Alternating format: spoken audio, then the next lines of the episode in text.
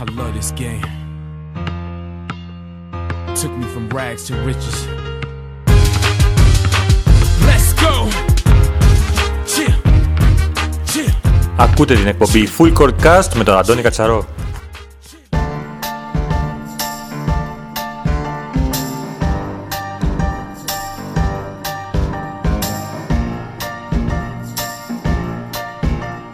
Γιώργος Νεοφίτου δίπλα μας, ε, δεύτερο μέρος της ε, εκπομπής ε, Full Court Cast, ε, αφιερωμένη αποκλειστικά σε σένα Γιώργο. Ευχαριστώ πολύ. Είναι τιμή μου ε, και ευχαριστώ και για τη συζήτηση που κάνουμε εδώ πέρα. Ε, λοιπόν, θέλω να ξεκινήσουμε, να το πάμε λίγο ανάποδα. Δεν θα ξεκινήσουμε από πότε ξεκίνησε, θα ξεκινήσουμε από τώρα και θα πάμε προς τα Ναι, γιατί δεν τα θυμάμαι κιόλας πολύ καλά. Έχουν περάσει χρόνια. Λοιπόν, ε, είσαι πλέον σε μια ομάδα στην Ομόνια, στην, Ομόνια που, στην ομάδα που ξεκίνησες α, την ε, καριέρα σου ε, και πολύ πιθανό να την κλείσεις ε, και εδώ. Είναι κάτι που το σκέφτεσαι; είναι κάτι που περνάει από το μυαλό μου, είναι γεγονός. Ε, σωματικά νιώθω καλά. Ε, υπάρχουν όμως και άλλα πράγματα στη ζωή που δεν είναι μόνο ε, η σωματική υγεία, ας το πούμε, ή το τι θέλουμε να κάνουμε. Ε, κάποιες επαγγελματικές υποχρεώσεις, κάποιες οικογενειακές υποχρεώσεις, όλα αυτά ε, τείνουν στο να, να το σκέφτομαι χωρίς να μπορώ να έχω πάρει την απόφαση γιατί πάντα μια τέτοια απόφαση οποιοδήποτε αθλητή ε, είναι δύσκολη γιατί μ, εγώ προσωπικά ε, το κάνω αυτό το πράγμα 25-26 χρόνια.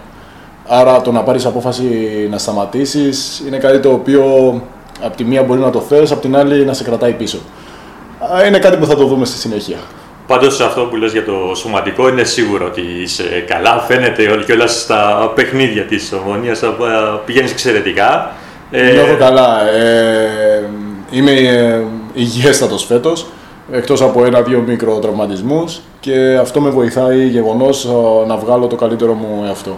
Πάντως, ε, δεν ξέρω αν το περίμενε και ο ίδιος ότι σε κάτι στιγμές, σε κάποια παιχνίδια θα πετύχεις ε, πόντους πολλούς, θα είσαι από τους πρωταγωνιστές. Ε, ήταν κάτι που το είχες στο μυαλό σου όταν ήρθες στην Ομόνια; Ε, δεν το είχα στο μυαλό, ποτέ δεν είχα στο μυαλό ε, να, να σκοράρω πολύ. Να... Πάντα έμπαινα με το σκεπτικό να κάνω αυτό που χρειάζεται η ομάδα για να πάρει ε, τις νίκες. Ε, ποτέ δεν έχω σκεφτεί ε, ατομικά το τι θα κάνω εγώ ε, χωρίς να σκέφτομαι το όφελος που θα είχε η ομάδα. Από εκεί και πέρα χαίρομαι πάρα πολύ που όλο αυτό το κομμάτι παντρεύτηκε με κάποιες επιτυχίες α, της ομάδας. Ε, από εκεί και πέρα ε, απλά θυμήθηκα τα νιάτα μου και στην Α2 αλλά και σε κάποιες χρονιές εδώ στην Κύπρο που ήμουνα, ας το πούμε, και σκόρε. Ναι. Αφού με έχουν χαρακτηριστεί, έχω χαρακτηριστεί ως αμυντικός παίκτης. Ε, πλέον, τουλάχιστον προς το τέλος της καριέρας, φαίνεται ότι μπορώ να κάνω και άλλα πράγματα και ίσως να είχα δικηθεί τα προηγούμενα χρόνια. Στην ε, Ομόνια φέτος ε, συνεργάζεσαι, έχεις συμπαίκτες, να το πω καλύτερα, με πολλούς νεαρούς. Ε, θυμάσαι άλλη στιγμή στην καριέρα σου που να έχεις τόσους νεαρούς δίπλα σου; Όχι. Ε, Όχι. Είναι γεγονός ότι είναι πολύ περίεργο έτσι, το, το αίσθημα στα ποδητήρια.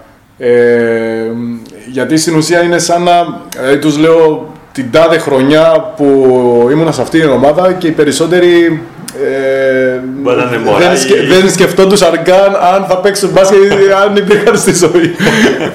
είναι γεγονός, είναι λίγο περίεργο. Αλλά και απ' την άλλη είναι ωραίο. Είναι ωραίο σαν α, πρόκληση για μένα γιατί μ' αρέσει να βοηθάω ε, τα νέα παιδιά και πολλές φορές α, ακόμα και στον ίδιο του προπονητή λέω ε, σπρώχ' τους. Ε, δηλαδή ε, προφανώς και καταλαβαίνω πότε είμαι καλά, πότε δεν είμαι καλά και δεν έχω κανένα πρόβλημα να, να μπουν τα παιδιά τα υπόλοιπα σε, που έχουν όλο το μέλλον μπροστά τους τέλος πάντων ε, για να αρπάξουν οποιασδήποτε ευκαιρίες. Ε, πώς είναι η συνεργασία σου με τα παιδιά αυτά, δηλαδή ε, στις προπονήσεις, στα παιχνίδια, πώς ε, αλληλοεπιδράς με, μαζί τους; Ε, θέλουν να μάθουν τα παιδιά. Ε, είναι γεγονός ότι προσπαθούν να μάθουν ε, και από μένα περισσότερο, όχι πασχετικά, περισσότερο νοοτροπία. Ε, και νομίζω ότι σε, σε κάθε αθλητή το σημαντικό είναι να υπάρχει νο- σωστή νοοτροπία. Ε, εγώ αυτό προσπαθώ να περάσω στα παιδιά. Ε, το, το ταλέντο και το σκοράρισμα και όλο αυτό έρχεται σε δεύτερη μοίρα. Όταν είσαι σωστός αθλητής, μπορείς να πετύχεις οτιδήποτε θες. Ε, αυτό προσπαθώ να τους περάσω, ε, γιατί δυστυχώς οι περισσότεροι νέοι καλαθοσφαιριστές οι οποίοι προσπαθούν να βγουν τώρα στο προσκήνιο θεωρούν ότι ε, α, πρέπει να βάλω τόσους πόντους, α, πρέπει να κάνω αυτό στο γήπεδο. Πρέπει πρώτα να μάθουν να είναι σωστοί αθλητές και από εκεί και πέρα είτε έχεις το ταλέντο είτε όχι, αν επιμένεις σε αυτό που αγαπάς θα το πετύχεις. Ε, και μιας που μιλάμε γενικότερα για μένα, ε, εγώ θα αναφέρω ότι ποτέ δεν ήμουν το μεγάλο ταλέντο.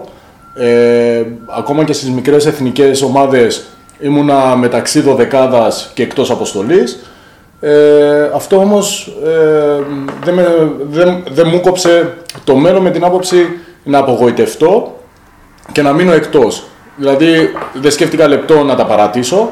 Αντιθέτως, με βοήθησε έχοντας μια σωστή νοοτροπία να παλέψω για αυτό που τέλος πάντων το σύμπαν ε, θα μου είχε επιτρέψει να κάνω. Θεωρώ ότι το πέτυχα ως, ως ένα σημείο που ήθελα.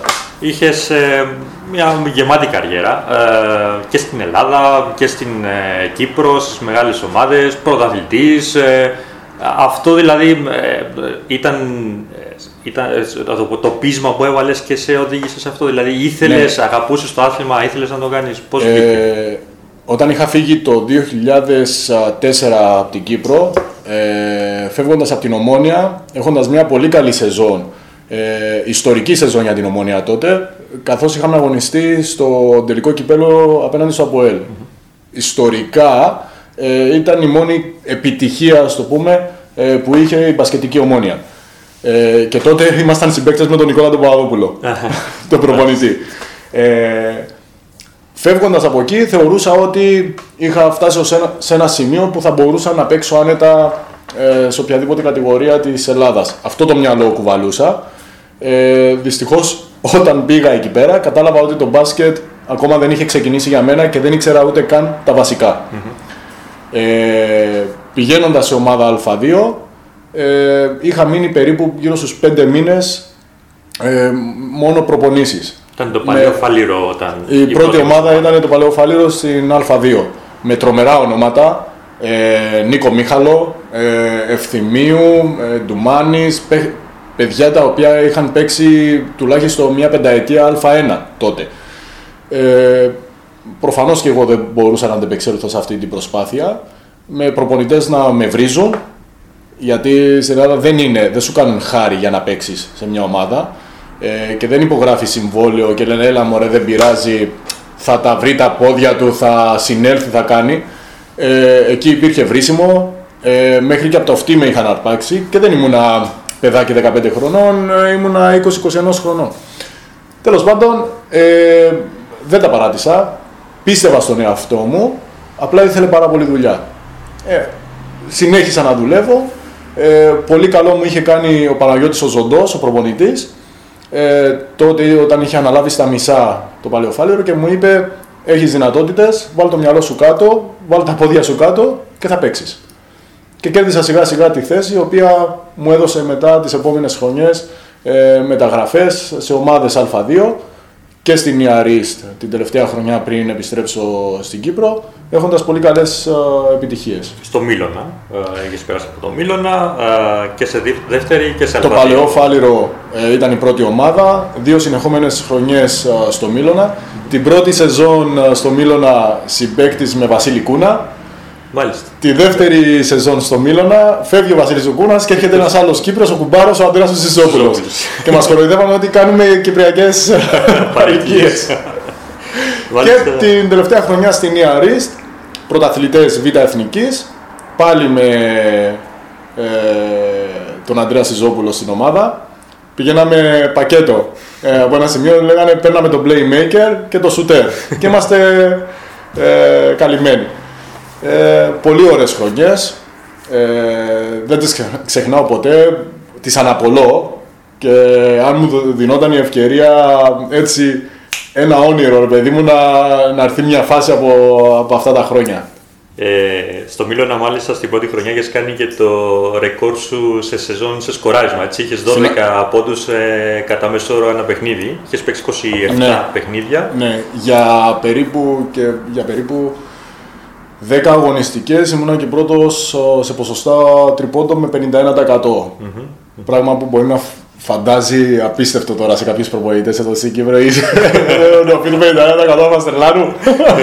και όμως υπήρξε και αυτή η φάση. Ε, εντάξει, τώρα μιλάμε για... Ήμασταν παιδάκια τα οποία το μυαλό μας ήταν μπάσκετ.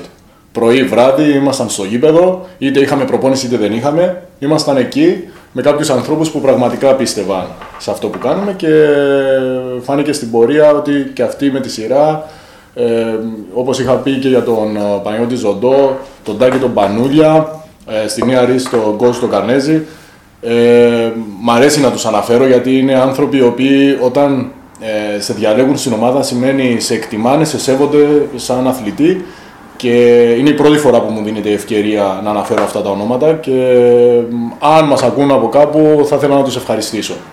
Και όλα αυτά που αναφέρεις σε μια Ελλάδα σε χρόνια που το μπάσκετ ε, ήταν το νούμερο ένα ίσως ε, άθλημα στη, στο, στη χώρα. Ε, πραγματικά η αγάπη που είχαμε στην Ελλάδα, γιατί εντάξει, και εγώ είχα ζήσει εκείνα τα χρόνια, ε, ήταν, ε, για το μπάσκετ ήταν ε, απίστευτη. Όπως λες και εσύ, πρωί, μεσημέρι, βράδυ βρισκόμασταν στα γήπεδα, είτε είχαμε προπόνηση είτε δεν είχαμε. Ήμασταν εκεί να, να παίζουμε σε ανοιχτά, σε βροχές, ε, τα πάντα. Δεν ε, αμφισβητούσαμε τον καιρό για να παίζουμε μπάσκετ. Είναι γεγονός ότι στην Ελλάδα ε, που το είχε ζήσει όλο αυτό το κομμάτι ε, ήταν μια περίοδος, ναι μεν άρχιζε η οικονομική έτσι ας το πούμε δυσκολία αλλά το μπάσκετ δεν χανόταν ε, από πουθενά. Ε, σε ομάδες Α2, Β' Εθνική, Γ' Εθνική πήγαινα ακόμα και σε Γ' Εθνικής παιχνίδια και πραγματικά είχε τουλάχιστον 500 με 600 άτομα στο γήπεδο. Ε, και αυτά τα ε, μικρά τα γηπεδάκια, τα οποία λέγανε τι γήπεδο είναι αυτό; Ήταν καθαρά μπασκετικό γήπεδο, γεμάτο.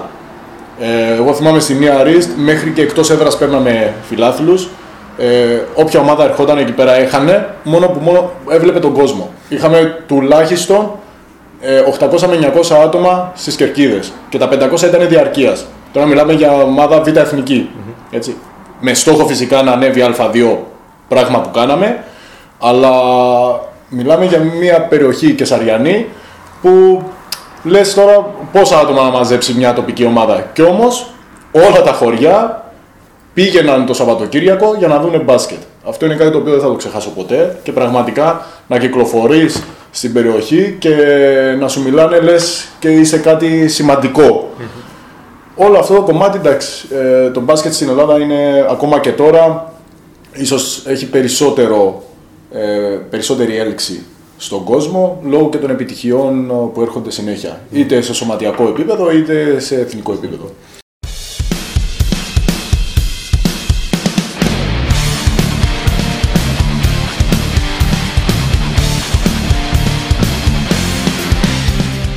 Θα σε φέρω λίγο πάλι στο παρόν, έτσι θα πάμε λίγο προς πίσω Ναι. στην κουβέντα μας. Ε, Θεωρείς πως σήμερα οι νεαροί καλαθοσφαιριστές πρέπει να παίξουν στο εξωτερικό, να κερδίσουν εμπειρίες ε, του εξωτερικού; Ναι, πρέπει να φάνε σφαλιάρες. Εγώ αυτό λέω. Ε, και το έχω αναφέρει, δεν χρειάζεται να αναφέρω ονόματα, ε, γιατί έχουν υπογραμμένα συμβόλαια και να μην φανεί ότι τους ε, προτείνω να φύγουν. ε, έχω πει σχεδόν σε όλους τους νεαρούς με τους οποίους συνυπήρξα σε κάποιες ομάδες ότι πρέπει να πάνε έξω. Ακόμα και σε μικρότερες κατηγορίες πρέπει να παίξουν έξω. Πρέπει να δουν ε, άλλες νοοτροπίες, ε, άλλα είδη εικόνων να έχουν στο μυαλό τους, ούτως ώστε ε, να έχουν μια ολοκληρωμένη άποψη στο τι πρέπει να κάνουν και τι πρέπει να δουλέψουν για να γίνουν αυτοί πετυχημένοι μέχρι εκεί που τους επιτρέπει τέλος πάντων είτε το ταλέντο ή η σωματική τους ε, διάπλαση και ε, τα συναφή.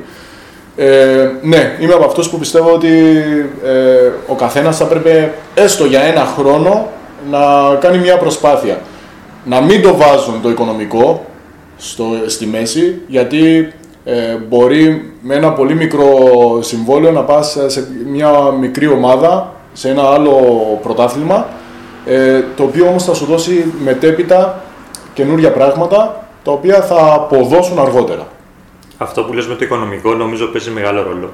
Γιατί Ναι. και εγώ έχει τύχει να συνομιλήσω με κάποιους νεαρούς το, και το τελευταίο διάστημα κιόλας, δεν θα θέλω να φέρω φυσικά ονόματα. Ε, και ήταν από τις κουβέντες που μου είπαν ότι μα ξέρεις δεν με πληρώνουν. Ε, και του είπα ακριβώς ότι η πληρωμή θα είναι το τελευταίο που πρέπει να ενδιαφέρει έναν νεαρό καλαδοσφαιριστή. Αυτό που θα πρέπει να επιζητά, κατά προσωπική μου άποψη, ως πρώτο α, λόγο, είναι να παίρνει χρόνο συμμετοχής, ώστε να κερδίζει εμπειρίες, να κερδίζει αγωνιστικά λεπτά. Ναι, ε, αυτό είναι πολύ σημαντικό. Ε, εντάξει, είναι, είναι γεγονός ότι χρειάζεται και το οικονομικό για να μπορέσεις να ζήσεις τη δεδομένη στιγμή που θα είσαι σε μια ομάδα. Ε, απλά σίγουρα να μην περιμένουν ότι θα, να, να ζητήσουν το, το τρελό συμβόλαιο γιατί θα πας να παίξεις στο εξωτερικό. Πιστεύω ότι ε, εδώ σαν Κύπρος δεν είμαστε εκεί μπασκετομάνα. Δηλαδή ε, είμαστε ένα μικρό νησί που με πολλή προσπάθεια έχουμε πετύχει κάποια πράγματα στην εθνική συγκεκριμένα ε, μεμονωμένα και θεωρώ ότι δεν πρέπει να βλέπουμε το, το μπασκετικό κομμάτι της Κύπρου ως το κέντρο του κόσμου. Υπάρχουν και άλλα πράγματα που δεν τα έχουμε ζήσει και θα ήταν καλό να έχουμε όλοι κάποιες εικόνες ε, και από έξω. Ακόμα και κάποια προαθλήματα τα οποία υποτιμούμε ε, Αυστρίας, Ουγγαρίας, α, Ρουμανίας ε, και όμως όταν πας εκεί να παίξεις ευρωπαϊκό παιχνίδι λες ρε παιδί μου, μα είναι πολύ μπροστά από μας. Και όμως τους υποτιμούμε. Γιατί να το υποτιμήσω; Ας, ας πάνε σίγουρα να υπάρχει κάποιο εισόδημα για να μπορέσεις να αντεπεξέλθεις οικονομικά και βιοποριστικά τη δεδομένη στιγμή και από εκεί και πέρα είμαι σίγουρος ότι οποιαδήποτε εμπειρία ε, κατακτήσεις θα είναι προς όφελός σου στο μέλλον. Ερχόμενο, ε, μιας και ανέφερες στην εθνική, ε, υπήρξες μέλος της εθνικής ε, πολλά χρόνια. Ε, βλέπουμε πλέον μια προσπάθεια ανανέωσης στην εθνική. Ε, βλέπουμε και το πολύφημο κενό, την ε, διαφορά ηλικιών που υπάρχει. Ε, δηλαδή έχουμε παίκτες οι οποίοι έχουν ξεπεράσει πλέον τα 30 και έχουμε από εκεί και πέρα κατασφαιριστές που είναι από 24, 25, 24 και γάτο. Ναι. Ε, υπάρχει ένα μεγάλο κενό. Αυτό το κενό, πες μας εσύ από δική σου άποψη, γιατί δημιουργήθηκε και... Αυτό το χάσμα είναι περίπου ένα χάσμα. Το έχω έτσι πρόχειρα στο μυαλό μου γύρω στα 8 χρόνια. Θυμάμαι ότι ε, φεύγοντας από την Κύπρο το 2004, τις επόμενες ένα-δύο χρονιές είχαν αρχίσει να ανεβαίνουν ε, ε, σε αριθμό οι ξένοι ε, που δικαιούνταν να φέρουν οι ομάδες. Από εκείνο το σημείο και μετά, για τα επόμενα 8-9 χρόνια, ε, είχε καταστραφεί το μπάσκετ. Για μένα. Ε, για ποιο λόγο; Ε, όταν ερχόμασταν εμείς, και λέω εμείς, βάζω τον εαυτό μου, τον Βασίλη τον Κούνα, τον Αντρέα τον Σιζόπουλο, τον Άρη τον Κορονίδη, ακόμα και τον Μιχάλη τον Κουνούνη που είχε κάνει εκείνο το διάστημα μαζί μας, υπήρξε στην Α2 στην Ελλάδα. Όταν επιστρέφαμε, ε, βλέπαμε ότι όντως μπορούσαμε να βοηθήσουμε την εθνική και ήμασταν λίγο πιο ενεργοί και πιο έτοιμοι από τους υπόλοιπους. Όταν σε μια ομάδα υπήρξαν 7, 8, 9, 10 Αμερικάνοι με τον καλύτερο Κύπριο να παίζει ας πούμε 15-20 λεπτά. Ένα Κύπριο σε κάθε ομάδα. Γιατί όταν μιλάμε τώρα για 7 ξένους και βάλε, ε, πόσο χρόνο συμμετοχή. Εδώ κυνηγάμε να κερδίσουμε κάποιο χρόνο συμμετοχής για τους Κύπριους φέτος με 5 ξένους που παίρνουν χρόνο και πάλι λες δεν αρκεί, θέλουμε λίγο παραπάνω για να κερδίσουμε το χρόνο σαν Κύπρος καλοσφαιριστής. Ε, αντιλαμβάνεσαι ότι για 8 χρόνια και φαίνεται και τώρα μαθηματικά. Όλοι μας εκείνης της φουρνιάς ε, είμαστε 34 και άνω και οι υπόλοιποι αυτοί που βγαίνουν τώρα είναι 25-26 που τώρα αρχίζουν να έχουν συμμετοχές. Βάζω τον Σάιμον τον, Μιχαλή, τον Μιχαήλ, τον ο, Λοϊζίδη, τον Παναγιώτη τον Μάρκο, μεμονωμένα παιδιά, τα οποία προσπαθούν να βγουν μπροστά πλέον ως έμπειροι, οι οποίοι όμως παίζουν τα τελευταία 2-3 χρόνια και αυτό ε, ξεχωρίζει ο Σάιμον ο οποίος έχει κερδίσει με το σπαθί του το χρόνο συμμετοχής. Οι υπόλοιποι ε, ε, δεν σκέφτομαι ας πούμε πώς μπορεί να καλυφθεί όλο αυτό το κενό. Γιατί ήταν 8 χρόνια στην ουσία ε, απραξίας στον Κύπρο καθοσφαιριστό. Πάντως έχει γίνει προσπάθεια από πέρσι. Και φαίνεται η διαφορά άμεσα. Μπράβο. Μπορεί να μην φανεί στην εθνική για το λόγο ότι η εθνική δεν είναι μόνο το ταλέντο. Είναι η εμπειρία, είναι η νοοτροπία, είναι όλο αυτό. Ε, θα φανεί όμως σίγουρα σε μια πάροδο χρόνου 2 με 3 χρόνια. Αν δοθεί αυτή η ευκαιρία που όντως φαίνεται ότι γίνεται μια ανανέωση στην εθνική, θεωρώ ότι θα πετύχει. Ε, υπάρχει βέβαια και η άλλη άποψη, η άποψη ότι κάποιοι από τους κατασφαιριστές που ξεχωρίσανε και ξεχωρίζουν ακόμα στο Κυπριακό Πρωτάθλημα ε, και στην Εθνική, ε, ε, συ- συ- και στην Εθνική, είναι ο λόγος ότι είχαν σε κάθε προπόνηση να αντιμετωπίσουν 8-7 ξένους. Ε, άρα η προσπάθεια που έπρεπε να, προ, να- στις προπονήσεις να βάλουν τους βοήθησε στο να γίνουν καλύτεροι. Ναι, ε, σαφέστατα. Αυτό σίγουρα βοηθάει, αλλά ε, όταν την ώρα που καίει μπάλα στον αγώνα δεν έχει το χρόνο, δεν μπορεί να σε βοηθήσει. Στην προπόνηση και δύο και τρία και πέντε λάθη να κάνεις είναι προπόνηση, βελτιώνεσαι. Στο παιχνίδι όμως είναι πολύ διαφορετικό. Είναι πολύ διαφορετικό ναι μεν να αγωνίζεσαι και να προπονείσαι με Αμερικάνους καλύτερους ε, σωματικά μ, α, άλλης διάπλασης αλλά δεν πάβει να μην αγωνίζεσαι ε, μ, στο, στο γήπεδο, στο επίσημο αγώνα όπου η μπάλα καίει, όπου ο προπονητής έχει περισσότερες προσδοκίες από σένα και θα πρέπει να πετύχεις ένα στόχο. Ε, αυτό το πράγμα είναι πολύ διαφορετικό από τις προπονήσεις. Ε, Να επιστρέψουμε σε σένα. Γύρισες ε, λοιπόν από την ε, Ελλάδα το 2009. Ε, Πρώτος σου- πρώτος σου σταθμός στην Κύπρο ήταν η ΑΕΚ. Ε, 2008-2009 επέστρεψα στην Ομόνια, καθώς ναι, σωστά. άνοικα ε, στην Ομόνια, έπρεπε αναγκαστικά να επιστρέψω, αν και εφόσον φυσικά συζητώντας με τους ανθρώπους είχα πιστέψει ότι όντως ε, θα πηγαίναν για κάτι καλό. Ε, ήταν αρκετά δελεαστική η πρότασή τους ε, και επέστρεψα. Ε, μ, ήταν μια από τις καλύτερες μου χρονιές ε, και κέρδισα τη μεταγραφή μου στην ΑΕΚ 9 με 10, την περίοδο 9-10. 9-10. Δεν έχω τις καλύτερες α, έτσι, εικόνες α, γιατί δεν καταφέρα να βοηθήσω την ομάδα όσο θα ήθελα. Είχα ένα σοβαρό τραυματισμό με την εθνική ομάδα εκείνο το διάστημα του καλοκαιριού και με κράτησε έξω 2-3 μήνες ε, χάνοντας την προετοιμασία και τα πρώτα παιχνίδια της ομάδας. Ε, μ, είναι έτσι ένα μικρό κομμάτι το οποίο προσπαθώ να ξεχάσω γιατί ε, δεν κατάφερα να βοηθήσω ε, και να, να είμαι μέλος σε αυτή την ομάδα έτσι όπως πραγματικά ήθελα και όπως περιμέναν και οι ανθρώποι. Ε, ακόμα μια ομάδα που θα ήθελα να ευχαριστήσω για το πέρασμά μου από εκεί πέρα ε, και τον ο, τότε πρόεδρο τον Λούι τον Δημητρίου ο οποίος ο, με αγκάλιασε από την πρώτη στιγμή και ήταν ο λόγος να πάω ε, στην ομάδα εκεί.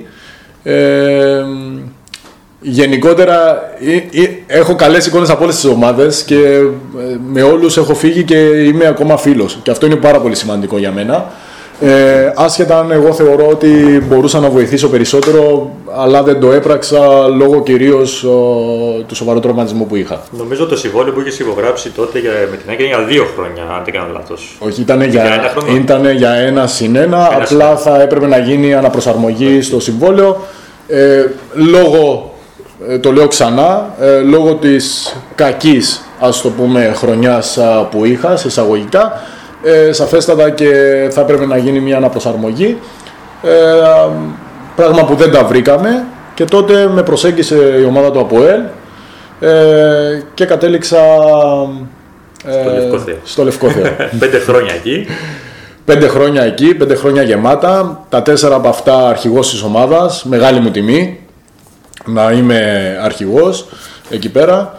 Ε, με προπονητές ε, τους οποίους θέλω να πάλι να ευχαριστήσω. Τον coach τον Χριστόπουλο, ο οποίος ο, παρεμπιπτόντος πριν φύγω από την Ελλάδα με είχε προτείνει για την Ολυμπιάδα Πατρών τότε ομάδα Α1 ε, και είχαμε υπογράψει και προσύμφωνο. Ήταν ο, ένας από τους στόχους που είχα βάλει στη ζωή μου και τον είδα να υλοποιείται μέχρι που αποφάσισε, αποφάσισε ο ΕΣΑΚΕ ότι θα μειώσει ε, τους ξένους. Εγώ έπαιζα ως ξένος, ακόμα και στην Α2 ε, έπαιρνα θέση ξένου ε, και το ίδιο θα συνέβαινε και στην ομάδα της Ολυμπιάδας Πατρών. Ε, δυστυχώς ε, ο κλήρος έπεσε τη σεζόν που θα γινόταν το ένα βήμα παραπάνω από μένα. Δεν πειράζει, όλα για καλο Ε, με βρήκε μετά ο Χριστόπουλος στην Κύπρο, στο ΑΠΟΕ. Είχαμε μια πολύ καλή σεζόν και, και εγώ προσωπικά αλλά και η ομάδα. Δεν καταφέραμε να πάρουμε τον τίτλο. Ε, κάποιοι παλαιότεροι θα θυμούνται τα σκηνικά εκείνης της χρονιάς με τον Άρθουρ Λί, με το περιβόητο ε, σκάνδαλο εκεί πέρα που μία το παιδί έπαιζε, μία δεν έπαιζε, με τραυματισμούς, με τέτοια. Ε, μετά με, με coach Στυλιανίδη στο Αποέλ τη δεύτερη σεζόν, να τον διαδέχεται ο Λίνος ο Γαβριήλ. Ε, πολύ μέτρια χρονιά. Μια χρονιά που δεν θα ήθελα να τη θυμάμαι γιατί δεν πήγαμε πολύ καλά. και μετά ξεκίνησε ε, η σεζόν με τον coach τον Τόνι τον Κωνσταντινίδη ε, όπου καταφέραμε τη δεύτερη σεζόν μαζί να πάρουμε το πρωτάθλημα και να καταλήξουμε στην πέμπτη χρονιά στο ΑΠΟΕΛ με τον coach τον Νικόλα τον Παπαδόπουλο που είναι προπονητής αυτή τη στιγμή στο Παραλίμνη. Πολύ καλή σεζόν και εκεί πρωταγωνιστήσαμε, φτάσαμε μέχρι τους τελικούς. Ε, δυστυχώς όμως δεν τα καταφέραμε. Μετράω μέχρι τώρα και στο ΑΠΟΕΛ πρωτάθλημα και Super Cup. Ε, ανατριχιαστικό ήταν ε, τη σεζόν που πανηγυρίσαμε το πρωτάθλημα και εγώ ως αρχηγός πρέπει να σηκώσω το τρόπαιο στο Λευκόθεο μέσα σε 2.700 φιλάθλους. Πράγμα το οποίο δεν ξεχνιέται ποτέ πραγματικά. Ε, και είναι κάτι το οποίο ακόμα και στον εχθρό μου θα το έλεγα πρέπει να το ζήσεις. Πολύ, πολύ σημαντικό. Ε, και έτσι έκλεισε και η πορεία μου στο ΑΠΟΕΛ, πέντε χρόνια γεμάτα με, με ανθρώπους που θα ήθελα να ευχαριστήσω, όλους τους πρόεδρους που ήταν εκεί. Ε, ο, ο πρόεδρος ο Πρόδρομος, ο κύριος Άρης Βασιλόπουλος, ο Χριστόφορος ο Ποταμίτης ε, και ο κύριος Χριστοδούλου ε, αργότερα ε, και όλους τους προπονητές που υπήρξαν εκεί. Ε, έκανε τον κύκλο του πέντε χρόνια και είχε φτάσει η στιγμή να, να πάω σε μια άλλη μεγάλη ομάδα ε, και ήρθε η πρόταση από τον Κεραυνό την οποία σε καμία περίπτωση δεν μπορούσα να αρνηθώ. Το 2015 ήταν μετά, ναι. μετά το μισής σου στο Στρόβολο. Ε, στον Κεραυνό έμεινε τρία χρόνια. Ε, είχες παίξει ήδη Ευρώπη με τον, ε, με, με το ΑΠΟΕΛ. Ε, με τον κεραυνό όμως έκανες τη μεγάλη την πορεία την ναι. τελευταία χρονιά πριν ε, αποχωρήσεις. Που... Ε, είναι γεγονός ότι μετά το ΑΠΟΕΛ ε, πήγα λίγο να σκεφτώ τώρα από εκεί και πέρα τι, τι άλλο υπάρχει. Γιατί είχα παίξει σε πάρα πολλούς τελικούς με το ΑΠΟΕΛ, είχαμε πανηγυρίσει τίτλους. Ε, κι όμως ε, η πρόκληση και πρόσκληση που είχα από τον κεραυνό ήταν ε, κάτι το οποίο και αυτό θα με σημαδεύσει στη ζωή μου. Πέρασα πάρα πολύ ωραία τρία χρόνια. Ε, ευχαριστώ και τους ανθρώπους εκεί πέρα και, τους, ε, και τον πρόεδρο, τον κύριο Παπαέλληνα ε, και τον Κωνσταντίνο και τον Γιώργο εκεί πέρα, όλους και τον Άγγελο τον Παπαδημητρίου, τους προπονητές. Κυρίως τον προπονητή, ο οποίος ήταν επιλογή του να με πάει στο Στρόβολο. Ε, και εκεί καταφέραμε να πετύχουμε να πάρουμε το πρωταθλημα τη δεύτερη μου χρονιά, στη δεύτερη θητεία. Ε, πολύ ωραίες α, χρονιές με πολλά ευρωπαϊκά παιχνίδια όπως προανέφερες ε, φτάνοντας και στους 16 ε, του FIBA Europe Cup. Ε, πολύ ωραίες στιγμές που πραγματικά χαίρομαι που τα έχω ζήσει αυτά και αν μου δοθεί ευκαιρία να ξαναζήσω, θα δούμε.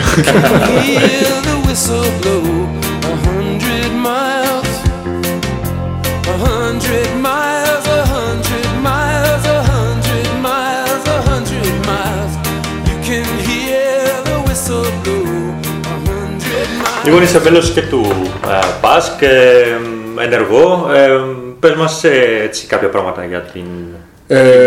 Είναι πολύ σημαντικό που επαναδραστηριοποιήθηκε ο σύνδεσμος αυτός. Ε, επαναδραστηριοποιήθηκε, αυτό είναι ένα μικρό παράπονο, ε, από παίχτες ε, οι οποίοι είναι στο κλείσιμο της καριέρας. Αυτό έπρεπε να είχε γίνει και έπρεπε να υπάρχει περισσότερο ενδιαφέρον από τους νεαρούς. Είναι κάτι το οποίο το κατακρίνω σε εισαγωγικά, ε, γιατί θα έπρεπε οι νεαροί να βγουν μπροστά και αυτοί να μας πρόχνουν εμάς. Εμείς μπήκαμε μπροστά και τραβάμε τους μικρούς και τους παρακαλάμε να έρθουν. Να έρθουν με την άποψη ε, να βοηθήσουν με οποιοδήποτε τρόπο, αλλά και να είναι παρόν στις, στα συμβούλια, στις α, γενικές συνελεύσεις, να πούνε τις απόψεις τους, να ακούσουμε τα προβλήματα. Δεν υπάρχει αυτό το ενδιαφέρον. Δεν, δεν τους κρίνω ε, για αυτό το πράγμα, γιατί τους έχει πέσει και το ηθικό με την άποψη ότι υπάρχουν οι ξένοι, ότι δεν πρόκειται να παίξουν.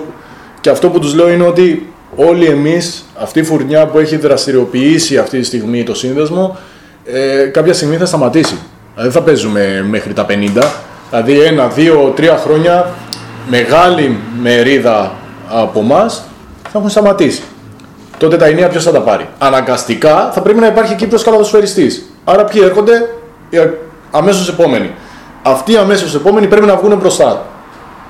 Με την άποψη ότι έχουν τη βοήθεια από εμάς, έχουμε διεκδικήσει, έχουμε κερδίσει πάρα πολλά πράγματα, όπως έχουμε αναφέρει και έχουμε δηλώσει πάρα πολλές φορές.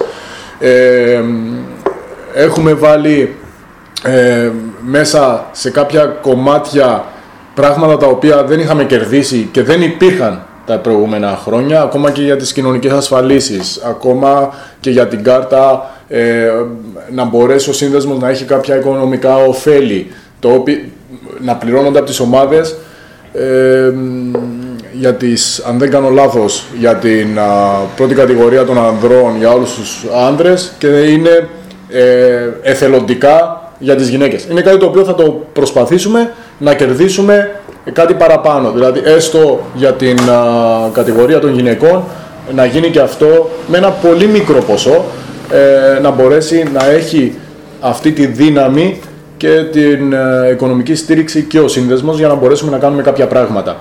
Ε, προσπαθούμε, ε, πηγαίνουμε σε κάποια σχολεία, προσπαθούμε να δώσουμε έξω ε, και στους νεαρούς αλλά και στα παιδάκια ότι είναι ωραίο να ασχοληθούν γενικότερα με τον αθλητισμό και κατ' επέκταση με τον μπάσκετ. Ε, κάνουμε συνέχεια κάποιες φιλανθρωπικές κινήσεις, πηγαίνοντας σε κάποια νοσοκομεία, σε κάποιες κλινικές. Ε, προσπαθούμε να βοηθήσουμε γενικότερα και να έχουμε ένα ε, ωραίο κοινωνικό πρόσωπο.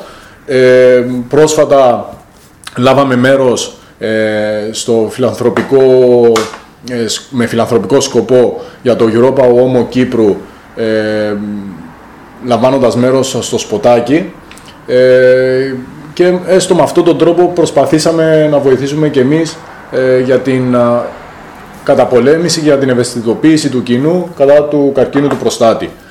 Είναι κάτι το οποίο μας αφορά όλους, ε, ειδικά εμάς τους άντρες. Ε, γενικότερα είναι μια πάρα πολύ καλή κίνηση, δίνεται πολύ μεγάλη σημασία στο σύνδεσμο ε, και προτείνω και προτρέπω και τους υπόλοιπους, τους νεαρούς, να έρθουν κοντά, να μας πούνε τα προβλήματα. Εμείς προσπαθούμε μέσα από τις ομάδες να βλέπουμε τι μπορούμε να χτίσουμε περισσότερο και μέχρι τώρα ό,τι μπορούμε να διεκδικήσουμε σε λογικά πλαίσια ε, το έχουμε πετύχει. Οι επόμενες μας κινήσεις σε μια συνεννόηση και με, τον, ε, και με την Ομοσπονδία και με την Επιτροπή Προγραμματισμού του Πρωταθλήματος κάνουμε κάποιες προσπάθειες, έχουμε κάνει τις, α, τις προτάσεις μας ε, για κάποια θέματα που αφορούν και τους ξένους καλοσφαιριστές. Ε, εμείς τις προτάσεις τις βάλαμε με, με μαθηματική ακρίβεια κιόλας ε, ότι με κάποιες α, μικρές κινήσεις ε, μπορεί ο Κύπρος καλοσφαιριστής να κερδίσει περισσότερο χρόνο ε, μέσα στο γήπεδο. Αυτό θεωρούμε ότι επειδή δεν είμαστε πολύ μακριά με τις απόψεις της Ομοσπονδίας και της Επιτροπής, και θεωρώ ότι θα βρεθεί η λύση και θα δώσουμε ακόμα περισσότερο χρόνο συμμετοχής στα νέα παιδιά. Ε, κρατάω τρεις λέξεις που είπες από αυτά τα πολύ ενδιαφέροντα που είπες ε, με τη δράση του ΠΑΣΚ, ε, τα οποία θα τα συνδυάσω με έναν τρόπο σε μια ερώτηση που θέλω να σου κάνω. Ε, μέσω των φιλανθρωπικών ε, που έχετε προβάλλει, ε, προβάλλεστε κι εσείς σαν κατασφαιριστές κάτι που δεν το βλέπαμε ε, παλιότερα. Ε, θυμούμαι συγκεκριμένα τον Βασίλη τον Κούνα όταν ήταν ακόμα στον ΑΠΟΕΛ να παραπονιέται σε εισαγωγικά γιατί ε, πήγαινε ας πούμε έξω για καφέ και δεν τον ήξερε κανείς, ενώ ήταν αρχηγός του ΑΠΟΕΛ. Ε, ξέρεις, έχει σημασία πολύ αυτό. Ε, καθώς ε, φανερώνει ότι δεν υπάρχει ένα, ε, ας το ονομάσω star system, αν και δεν είναι ακριβώς έτσι, Ναι. ε, στο, όσον αφορά τον Κύπριο κρατοσφαιριστή. Ε, αυτό, εάν δημιουργηθεί, ε, σε λογικά πλαίσια βέβαια, όχι να ξεφύγουμε τύπου Αμερική κλπ, αλλά σε ένα λογικό πλαίσιο, πιστεύω ότι θα βοηθήσει και νεαρό, νεαρότερους ε, κόσμο να έρθει κοντά στο μπάσκετ, να το αγαπήσει, να δει τι είναι, να έρχεται στο γήπεδο. Αυτή είναι η προσπάθειά μας. Ε, το ότι αυτό που είπε ο Βασίλης ε, είναι δεδομένο. Ε, δεν σε γνωρίζει κανένας. Ε, φυσικά εμείς δεν παίζουμε μπάσκετ για να, για να βγαίνουμε στον δρόμο να περπατάμε και να μας γνωρίζουν. Εννοείται. Παίζουμε γιατί μας αρέσει, παίζ- παίζουμε γιατί το γουστάρουμε, γιατί είναι για κάποιους η δουλειά τους, για κάποιους είναι η δεύτερη δουλειά, για κάποιους είναι απλά χόμπι. Ε, το σημαντικό σε αυτή την περίπτωση είναι ότι απλά βλέπουμε ότι δεν υπάρχει ενδιαφέρον από τον κόσμο. Γιατί αν υπήρχε ενδιαφέρον θα ήταν στα γήπεδα. Και τα γήπεδα είναι άδεια. Αυτό είναι ένα σοβαρό πρόβλημα και πώς μπορεί να σε γνωρίζει κάποιος όταν δεν έρχεται στο γήπεδο. Όταν δεν ανοίγει την τηλεόραση για να παρακολουθήσει ένα μπασκετικό αγώνα. Αυτό γενικότερα, σε αυτό μάλλον, υστερούμε. Υστερούμε όχι γιατί δεν γίνεται προσπάθεια, σαν νοοτροπία. Είμαστε η Κύπρος η ποδοσφαιρομάνα. Ε, με το ζόρι το παιδί μας να παίξει ποδόσφαιρο, ε, με το ζόρι να πάμε να παρακολουθήσουμε ένα ποδοσφαιρικό αγώνα, δηλαδή είναι μόνο ποδόσφαιρο. Αυτό είναι ένα μικρό παράπονο, το έχω δηλώσει πάρα πολλές φορές σε διάφορες συνεντεύξεις και μ, ε, δεν ξέρω πώς μπορεί να αλλάξει όλο αυτό, αλλά εμείς κάνουμε την αρχή βγαίνοντας προς τα έξω και παρουσιάζοντας α, στα μικρά τα παιδάκια ότι ναι υπάρχει το μπάσκετ, μπορούν να κερδίσουν από το μπάσκετ, ε, είναι αυτό που αναφέρω σε όλους τους μικρούς που βρισκόμουν στις ομάδες, ότι μην περιμένεις ότι θα γίνεις πλούσιος ή εκατομμυριούχος από το μπάσκετ, αλλά ακόμα και να το κάνεις σαν δεύτερη δουλειά, ακόμα και να το κάνεις σαν χόμπι εισπράττοντας ένα μικρό εισόδημα, είναι ένα εισόδημα το οποίο κάνεις αυτό που αγαπάς και αμείβεσαι. Δηλαδή, σίγουρα δεν θα γίνουν όλοι οι σπανούλιδες, αλλά υπάρχουν και κάποιοι οποίοι μπορούν να πάρουν 500, μπορούν να πάρουν 1000, μπορούν να πάρουν 2.000 ευρώ σαν α, δεύτερη δουλειά τέλος πάντων και να κάνουν και αυτό που τους αρέσει. Εγώ αυτό τους προτρέπω να κάνουν. Είναι ε, ωραίο σαν άθλημα και εμείς προσπαθούμε να το μεταφέρουμε μέσω του συνδέσμου. Πάντως βλέπουμε, ε, όντως ο κόσμος δεν έχετε στα γήπεδα. Υπάρχει όμως πολλοί κόσμος που αγαπάει το μπάσκετ και φαίνεται αυτό, και δεν το λέω απλά ότι αγαπάει το μπάσκετ ε, θεωρητικά. Ε, μία βόλτα από τα γήπεδα να πας τα ανοιχτά τα γήπεδα, μιλώ σε πάρκα. Ε, Ναι. Ένα απόγευμα βλέπεις πολύ κόσμο να παίζει μπάσκετ. Μα ε, εγώ όταν τους πετυχαίνω αυτούς τους λέω καλά δεν, γιατί δεν έρχεστε να δείτε κάποιον αγώνα; Ε, μα τι να δούμε. Δηλαδή ε, δεν, τους, δι- δεν τους δίνω το άδικο γιατί είχαν μάθει ότι ε, κά- σε κάποιες χρονιές και πανέρχομαι σε αυτά τα χρόνια, τα 8 χρόνια τα πέτρινα για τον μπάσκετ που ερχόντουσαν και βλέπαν 8 ξένους από τη μια ομάδα, 8 ξένους από την άλλη, χωρίς να παίζει Κύπριος. Του λέει γιατί να έρθω, εγώ ερχόμουν για να δω, ξέρω εγώ, τον νεοφύτου, ε, που είναι φίλος μου. Ε, άμα δεν παίζει ο νεοφύτου, δεν θα πάω να βλέπω. Αυτό όμως είχε αλλάξει, γιατί μέχρι τις χρονιές 2002, 2003, 2003, 2004 εκεί πέρα, όταν ε, δικαιούσουν να, να έχεις στην ομάδα σου δύο ξένους και ένα, δύο κοινοτικούς π.χ. αλλά είχες και 7 Κύπριους, οι οποίοι αναγκαστικά και μην μπαίνανε στο γήπεδο, ε, μόνο οι οικογένειες να ερχόντουσαν αυτών των 7 και 7-14 από τις δύο ομάδες, ε, μάζευες τουλάχιστον 200-300 άτομα. Τώρα, εκείνο το διάστημα είχε χαθεί ο κόσμος και ερχόντουσαν μόνο ε, οι οπαδοί των ομάδων, είτε σε κάποιο τελικό, ε, είτε σε κάποιο μεγάλο παιχνίδι που ακόμα και αυτό χάθηκε. Δηλαδή βλέπεις αγώνα, ξέρω εγώ, από ΕΛΑΕΚΑ τελικούς και έχει 100 άτομα. Δηλαδή είναι, είναι τραγικό, είναι λυπηρό, αλλά πρέπει να βρούμε έναν τρόπο ε, να το αλλάξουμε. Δεν ξέρω αν ο λόγος είναι η κάρτα φιλάθλου, δεν πιστεύω ότι στο μπάσκετ υπάρχει αυτό το πρόβλημα. Ε, νομίζω ότι πρέπει να, να αλλάξουμε στην ουσία την υπηρεσία που προσφέρουμε στον κόσμο. Αν αλλάξει η υπηρεσία, γιατί μιλάμε για μια υπηρεσία και υπάρχει, είναι ένα show, είναι ένας αγώνας, αν το βελτιώσουμε θεωρώ ότι ο κόσμος μπορεί να έρθει πίσω. Και προβάλλοντας το, ακόμα και με αυτή την προσπάθεια που κάνει ο Αντώνη, μπράβο από μένα ε, και από την Ομοσπονδία σε συνεργασία, θεωρώ ότι είναι κάτι το οποίο ίσως έστω και έναν φίλαθλο κάθε φορά, σε κάθε ε, εκπομπή που θα παίζετε, κερδίζουμε έναν μπασκετικό φίλο στο γήπεδο, για μένα είναι κάτι. Yeah. Ε, ισχύει αυτό που λες ε, πάρα πολύ σημαντικό. Έχουμε ένα προϊόν, υπάρχει ένα προϊόν το οποίο θέλει ε, προβολή, προβολή ε, από τις ομάδες πρώτα απ' όλα, από τις ίδιες τις ομάδες. Ε, καθώς έχουμε δει, βλέπω εγώ επειδή βλέπω αρκετό μπάσκετ και στο εξωτερικό, ε, συγκεκριμένα βλέπω ένα παιχνίδι στην Εστονία πριν από μερικές ημέρες, ε, ένα γήπεδο των 1.000-1.500 ατόμων να είναι κατάμεστο. Ε, δύο ομάδες ε, μικρομεσαίες Εστονίες, τα ονόματα ούτε καν μπορώ να τα προφέρω να φανταστεί. ε, να έχει 1500 άτομα μέσα στο γήπεδο και να κάνουν όλο αυτό το show που βλέπουμε στην Αμερική. Να πετάνε, Ναι, ναι. ε, να έχουν μασκότ, μαζορέτες, να πετάνε φανέλες στον κόσμο για 1500 άτομα. Ε, πήγαμε σε ένα, σε ένα ευρωπαϊκό με τον κεραυνό πέρσι στην Ολλανδία. Παίξαμε με την ομάδα την ε, Donner, αν δεν κάνω λάθος. Μπήκαμε στο γήπεδο και νόμιζαμε ότι μπήκαμε σε θέατρο. Αρχικά.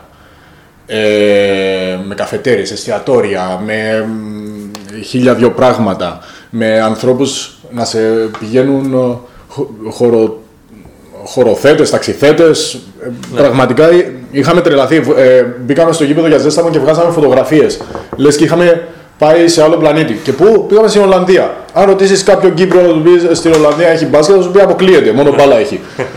και όμως ήταν ένα καθαρά μπασκετικό γήπεδο, μια καθαρά μπασκετική νοοτροπία και είχε 2.000 κόσμο. Έτσι απλά. Σε ένα απλό ευρωπαϊκό παιχνίδι με μια ομάδα που στο τέλος χάσαμε 40 και, και όμως ε, ήταν ένα show με φωρο- φωτορυθμικά, με τα πάντα. Ιστερούμε σε αυτά τα πράγματα και πιστεύω ότι ιστερούμε όχι σαν προϊόν ε, καθαρά, γενικότερα σαν νοοτροπία. Γιατί είδαμε και πρόσφατα το τουρνουά που είχε γίνει με ομάδες ε, Ευρωλίγκας, είχε κόσμο. Για μένα θα πρέπει να ήταν γεμάτο. Είχε κόσμο όμως, δεν γέμισαν τα γήπεδα, αλλά αν ακόμα και με ομάδες Ευρωλίγκας να έρχονται στη, στην Κύπρο, ε, Παναθηναϊκός, ΑΕΚ, ε, Μακάμπι, Χίμκι, δηλαδή που περιμένω να έρθει η Πέμπτη Παρασκευή για να παρακολουθήσω αυτές τις ομάδες και να μην πηγαίνει ο κόσμος. Άρα είναι καθαρά θέμα νοοτροπίας και το πόσο αγαπάει ο Κύπριος τον μπάσκετ. Εντάξει, σε αυτό στη συγκεκριμένη περίπτωση μπορεί να έφτιαξε και λίγο το γεγονός των παραθύρων τότε που είχε κρατήσει αρκετούς ε, καλατοσβεριστέ έξω από το τουρνουά εκείνο. Αλλά και πάλι ερχόμαστε μιλάμε στην για άλλο νοοτροπία- επίπεδο, έτσι. Ερχόμαστε στην νοοτροπία ότι Ναι. ε, γι' αυτόν ακριβώς τον λόγο σνομπάρουμε ένα event, ένα τόσο μεγάλο event που πραγματοποιήθηκε στην Κύπρο. Δηλαδή, τι άλλο event θα μπορούσε να γίνει στην Κύπρο καλύτερο; Δηλαδή, ε, να έρθει η Ευρωλίγκα να παίξει τον τελικό στην Κύπρο, δεν γίνεται. Δηλαδή, Μακάρι. πώς να, πώς να το κάνουμε; και πάλι μπορεί να γίνουμε ρεζίλ γιατί μπορεί να μην, να μην γεμίσει το γήπεδο. είναι, αυτό δεν είναι. ε, γιατί αν περιμέναμε από τους Κύπρους να γεμίσουν το γήπεδο βλέποντας ένα τελικό Ευρωλίγκας, εγώ μπορεί να ακούγομαι λίγο σκληρός αυτή τη στιγμή, αλλά νομίζω ότι έτσι είναι. Απλά θα γεμίσει το γήπεδο γιατί θα έρθουν οι άλλοι από το εξωτερικό. Θα κάνουμε όμως ένα αθλητικό τουρισμό. Έστω. Θα πετύχουμε κάτι. Κάνω μια παρένθεση, μπορείς να με κόψεις αυτή. Ε, ο Κυπρέος αρέσκει του τον μπάσκετ. Βλέπουμε στο ερασιτεχνικό ότι Ναι. έχει 50 ομάδες.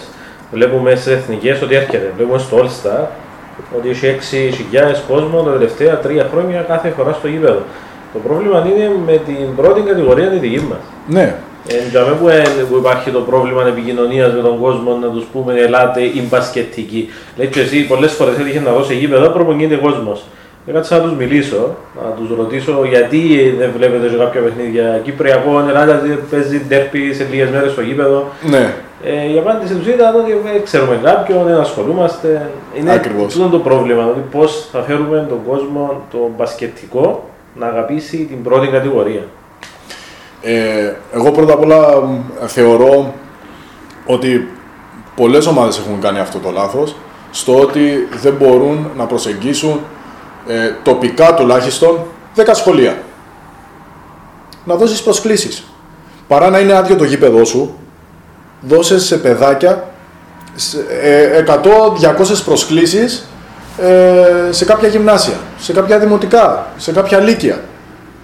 Είναι πρόσκληση. Είναι δωρεάν. Δηλαδή, περιμένεις ότι έχοντας ένα εισιτήριο 5 ευρώ μπορείς να κερδίσεις τον κόσμο να έρθει; Εγώ δεν λέω ότι είναι αποτρεπτικό το, τα 5 ευρώ.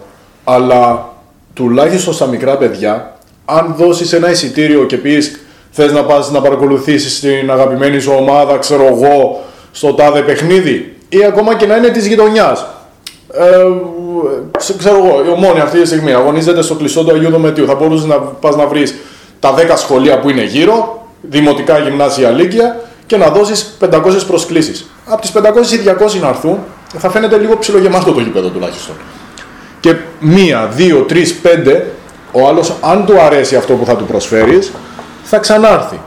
Ε, ας, ας μην σκεφτόμαστε μόνο το οικονομικό, γιατί ας βγάλουμε και το κομμάτι της κάρτας φιλάθλου, δεν χρειάζεται για ανήλικες, από όσο γνωρίζω. Άρα, στην ουσία, δίνεις ένα περισσότερο και ένα μεγαλύτερο κίνητρο σε κάποιον να έρθει να σε παρακολουθήσει, έστω από ε, απορία. Α, πάω να δω μια φορά μπάσκετ, δεν έχω πάει ποτέ μου, ας πάω. Είναι δωρεάν. Ε, έχω πρόσκληση. Ήρθε η τάδε ομάδα και μας έδωσε πρόσκληση. Μαμά, μπαμπά, να πάμε; Σίγουρα είναι κέρδος, αποτελεί μεγάλο κέρδος κάτι τέτοιο και ε, α- ακόμα και οι 50 να σου έρθουν, ε, να σου ξαναέρθουν στο γήπεδο, Ναι. έχεις ε, σχεδόν διπλασιάσει τα, τα έσοδά σου γιατί δεν θα ξαναπάνε με προσκλήσεις την επόμενη φορά. Εντάξει, θα αντι- πληρώσουν το. Ακριβώς. Αντικειμενικά οι ομάδες ε, προφανώς και δεν το κάνουν για να εισπράξουν, γιατί φαντάζομαι με 10, 15, 20 φιλάθλους ε, από 5 ευρώ δεν νομίζω ότι βγάλανε και τα έξοδά τους. Αλλά τουλάχιστον ε, είναι αυτό. Κάνεις λίγο το προϊόν σου λίγο πιο ζεστό ας το πούμε και ίσως να βοηθήσεις στο μέλλον. Δεν τα κάνουμε όλα τώρα για να έχουμε το αποτέλεσμα αύριο. Τα κάνεις για να μπορέσεις να έχεις το αποτέλεσμα Για χρονικά. ε, Ε, σε ε, ένα, ναι. σε δύο χρόνια. Ωραία. Α, Γιώργο, εγώ έχω τελειώσει με τις ερωτήσεις μου. Δεν ξέρω αν θέλει να προσθέσεις κάτι άλλο. Ε, εγώ θα ήθελα να ευχαριστήσω. Ε, θα είμαι ο πρώτος που θα, θα Είσαι κάνουμε ο πρώτος, αρχή. ναι, ναι. Ελπίζω να είμαι γουρλής, να κάνουμε καλό ποδαρικό. Ε, σας συγχαίρω για αυτή την προσπάθεια. Ε, φαίνεται ότι θα είναι κάτι πάρα πολύ ωραίο και θα αναμένω να ακούσω και τους υπόλοιπους που θα καθίσουν εδώ πέρα να κάνετε τις συζητήσεις γιατί είναι αρκετά ενδιαφέρον. Είναι κάποια πράγματα τα οποία τα είχα ψιλοξεχάσει και εγώ ότι τα είχα κάνει και τα θυμήθηκα σήμερα. Ε, πάρα πολύ ωραίο. Ε, σας ευχαριστώ για την ε, πρόσκληση και ελπίζω να έχουμε γενικότερα σαν α, μπάσκετ ε, περισσότερες επιτυχίες και σε εθνικό επίπεδο και σε σωματιακό επίπεδο και ας ελπίζουμε ότι ο κόσμος α, θα αγκαλιάσει αυτή η προσπάθεια είτε την προσπάθεια του συνδέσμου καλαθοσφαιριστών που κάνουμε είτε της Ομοσπονδίας, μια νέα αρχή που, που γίνεται εκεί πέρα και από εσάς τους αθλητικογράφους που προσπαθείτε να στηρίξετε και εσείς την προσπάθεια αυτή ε, και ας δούμε όλοι, ε, νομίζω περισσότερο στις ομάδες πάει αυτό, να δούμε γενικότερα το καλό του αθλήματος και όχι το καλό της δεδομένης χρονιάς, ε, αν θα πετύχουμε μια νίκη παραπάνω, μια νίκη λιγότερη, γιατί στο τέλος της ημέρας δεν μετράει αυτό. Μετράει στο ότι κάποιοι άνθρωποι δίνουν τα λεφτά τους για να συντηρούνται οι ομάδες, γιατί έσοδα δεν υπάρχουν ε, και τουλάχιστον ας γίνεται με τέτοιο τρόπο, ούτως ώστε να το αγαπήσει ο κόσμος. Ωραία. Ευχαριστώ και εγώ για την ε, παρουσία σου εδώ. Και εγώ ευχαριστώ. Ήταν η εκπομπή Full Court ε, Cast με τον Αντώνη Κατσαρό και τον ε, Γιώργο τον Νεοφίτου στην πρώτη αυτή εκπομπή. Ε, σας ευχαριστούμε που μας ε, ακούσατε. Ε, να είστε όλοι καλά.